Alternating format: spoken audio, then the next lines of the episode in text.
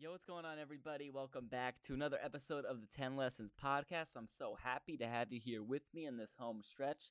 Let's jump right into it today. So I reiterate at the beginning of every podcast episode that there are four main areas of life: health, wealth, love, and happiness. And this episode today, which is lesson number 4, the happiness shield, is going to focus mainly on happiness. Okay, we're going to talk a little bit about happiness, how to cultivate it, how to maintain it, and how love, the third area, actually interacts with it, because these two sort of, they all kind of go hand in hand, but love has a special role in the formation of happiness. And as we shall see and talk about, love and especially gratitude are some of the biggest keys to happiness you will ever discover.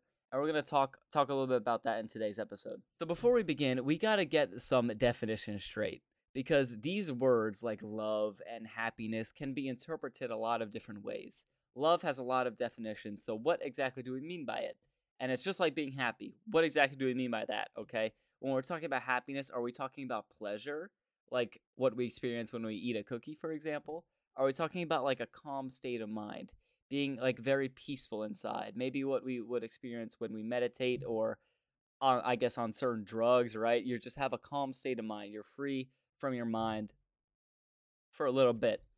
Or is it that long-term satisfaction, okay? When you retire, when you finish up a project you've been working on a long time, maybe when you finish up your career, or maybe just at the end of your life in general, and you're happy when you look back at how far you've come. Are we talking about that? Because these are all extremely different, okay? Depending on how you define this, these are all way different, and they entail different levels of difficulty. So, because you can have a cookie whenever you want, right? So pleasure is the easiest to get for sure, but a calm state of mind, especially for a prolonged period of time, is much harder to get, and long-term satisfaction with your life is even harder. We have the same conundrum with love, okay? Because love has a lot of different definitions as well.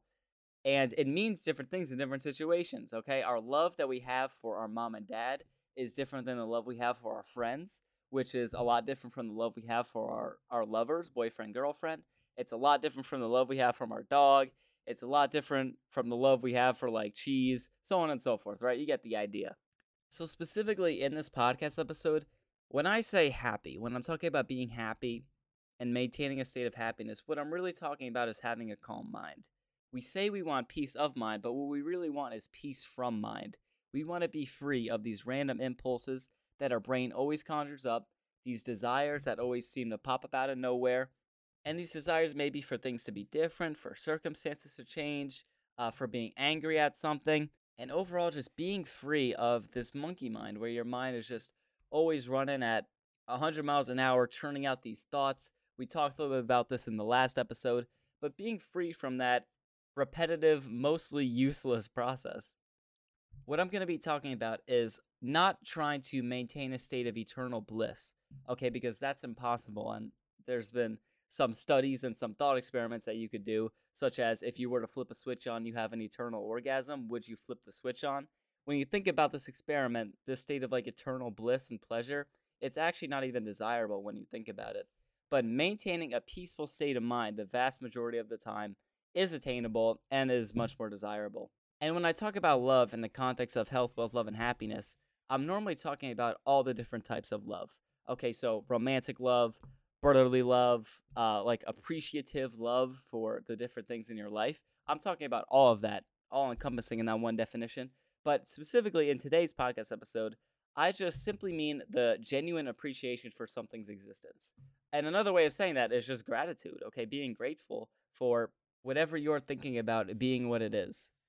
So now that we've got the definitions out of the way, I want to share with you guys what is one of the most sustainable and predictable ways of achieving success in any area.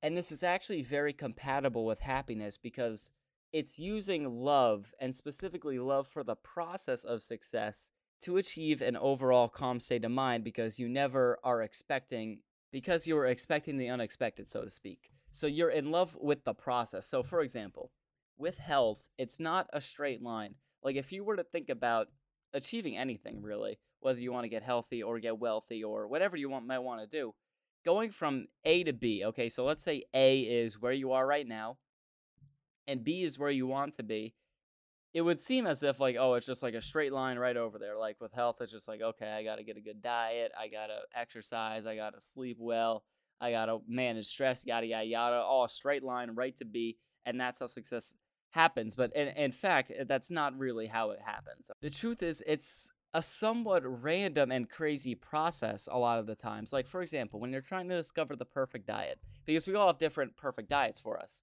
There's this great book on this subject called Biochemical Individuality, if you want to check it out.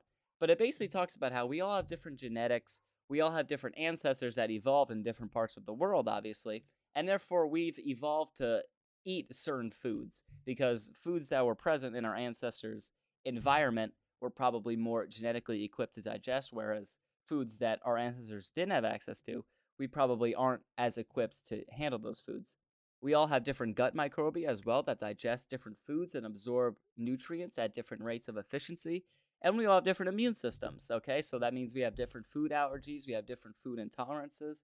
So finding the perfect diet is a process, okay? It takes a while. It's the same thing with wealth, okay? When you're trying to decide what investment should I make, what job should I have, what career path should I take, a lot of these times you may go down a certain path and you may fail, you may realize you made the wrong decision, and then you rebound and you start over and you do something different. You readjust with your newly found knowledge, and it's a process. And what I'm saying is, have love for that process. Have love for the labor of the process and not necessarily the fruits of the labor. So for health, that might be like lowered risk of disease, high energy, you sleep well, you feel great, you look great, all these different things. And for wealth, it might be obviously like freedom. I don't know, for some people, maybe like FU money, if you want to buy like Lambos and mansions and all this other stuff. That's the fruits of the labor. So you could absolutely love those things and enjoy them once you have them. But the real way you're going to get there is with love for the labor itself. All these things are a process, and you should love the process. If you are able to fall in love with the real process, the real way wealth is created or health is created, and you're able to just love the process for what it is and not just be obsessed with the fruits of the labor, you will be unstoppable. So shifting back over to happiness for a second here, building this sort of attitude of gratitude in your life, okay? Interpreting everything in a way that makes you feel grateful for what it is and how it's happening is one of the best ways, easily, hands down, to be more happy on a day-to-day level. And if you feel as if you don't have anything to be grateful for, or maybe you do, you know you do, but it just doesn't come natural to you and you have a hard time just expressing it, let's talk about it for a little bit. So first, let's start off with the big picture, right? Zoom all the way out. The truth is, we all seemingly didn't exist, and then one day, boom, here we are. Okay, here we are. We're human beings. We're like children. We don't understand anything. We're like, look in the mirror. We're like, oh, look, that's us. We don't really know why we were here. We're on this planet in this big, huge, ginormous universe for God knows what reason, but regardless, I know that I'm grateful to just be here and to be blessed with my chance, my opportunity to get a run at this game called life, to just be able to figure things out, okay? Just being grateful for being alive is a great one to start with. And be grateful that you're a human being, okay? You were born a human being with loads of potential, okay? You're not a stink bug or a raccoon or a krill that's going to get swallowed by a blue whale or something. You're a human being with massive potential. And you could also always be grateful for the country you were born in. Warren Buffett has a great quote where he credits his success to three things: living in America, having good genes, and compound interest. And you'll notice that living in America is about country and having good genes is somewhat about being human. So you likely live in a country with freedom, and it could be a lot worse. If you're listening to this podcast, you probably have some amount of freedom. You could live in a country with a horrible authoritarian regime. It didn't have to be like this. Okay, maybe you were born in Nazi Germany and you were thrown into a concentration camp, or even modern-day North Korea. You could have been born somewhere in the Middle East and had a horrible life, or had family members get blown up, and it's horrible to think about. But the truth is, you probably got really lucky with where you were born, and what time period you were born is another one to think about, because life used to suck for a lot of humans. Wars were seemingly never-ending. The world was just always at war. It was always violent. Corrupt and bribery were way more common. Healthcare sucked, like the bubonic plague killed millions of people. We didn't even understand the basics of how to maintain good health back then. And when you really think about it, it's very likely that the standard of living you currently enjoy right here, right now, is better than even the richest person in the world enjoyed just like 500 to 1,000 years ago. No matter how rich you were in 1000 AD, there was no smartphones, there's no Google, you can't just look something up when you don't know it. There was no Xbox, you can play no video games. There was no weather app to check the upcoming forecast. And there was no cure for common ailments and diseases. When you just look up how humans used to live, even in civilizations, but just way back in the day, and how much corruption there was and how much risk there was in everyday life still, you'll realize that you are extremely lucky to be born when you were. We always seem to talk about, once I'm rich, I'm going to do this, or once I'm rich, I'm going to do that. And sometimes we forget to just open our eyes and realize that if we want to know what it's like to be rich, all we got to do is just open your eyes. Here we are. We live in the freest, most prosperous society ever. And if you own things like a smartphone or a car or whatever, you are rich. You are literally one of the richest human beings in human history. And of course, you could be grateful for even the small things as well. This is one of the greatest virtues. This guy, Dion Williams, or iMaverick, instilled in me. Just being able to be grateful for everything. Like, you could just walk outside and look at a tree and be like, that's so dope how that tree works. And, you know, how it's pumping out oxygen or whatever. It's like, I'm super grateful for that tree. Or maybe it's you're driving a car and you're like, wow, it's crazy how fast this thing goes, how I could get from point A to point B way quicker. This thing's unbelievable. What a great engineering feat. I'm grateful for that. It could be even smaller, too. It could be like, I'm grateful for my hands because I could touch things and feel things and pick things up. You could go as big as the fact that you're even alive, or as small as you want. Maybe if you have all your limbs, like not everybody has all their limbs. If you could see with your eyes, if you could hear with your ears, there are people that are blind or deaf. Be grateful for everything. Realize all the things that you have. And this may take a little bit of practice, but whether or not you consciously realizing it, doing this is so important because it creates an underlying precedent in your life for peace and happiness and joy. The more you do this, the more you sort of bring your baseline level of happiness up and up and up. Now, there are still things that are going to come in and try to derail this piece. And this is where this happiness shield that I talk about comes into play.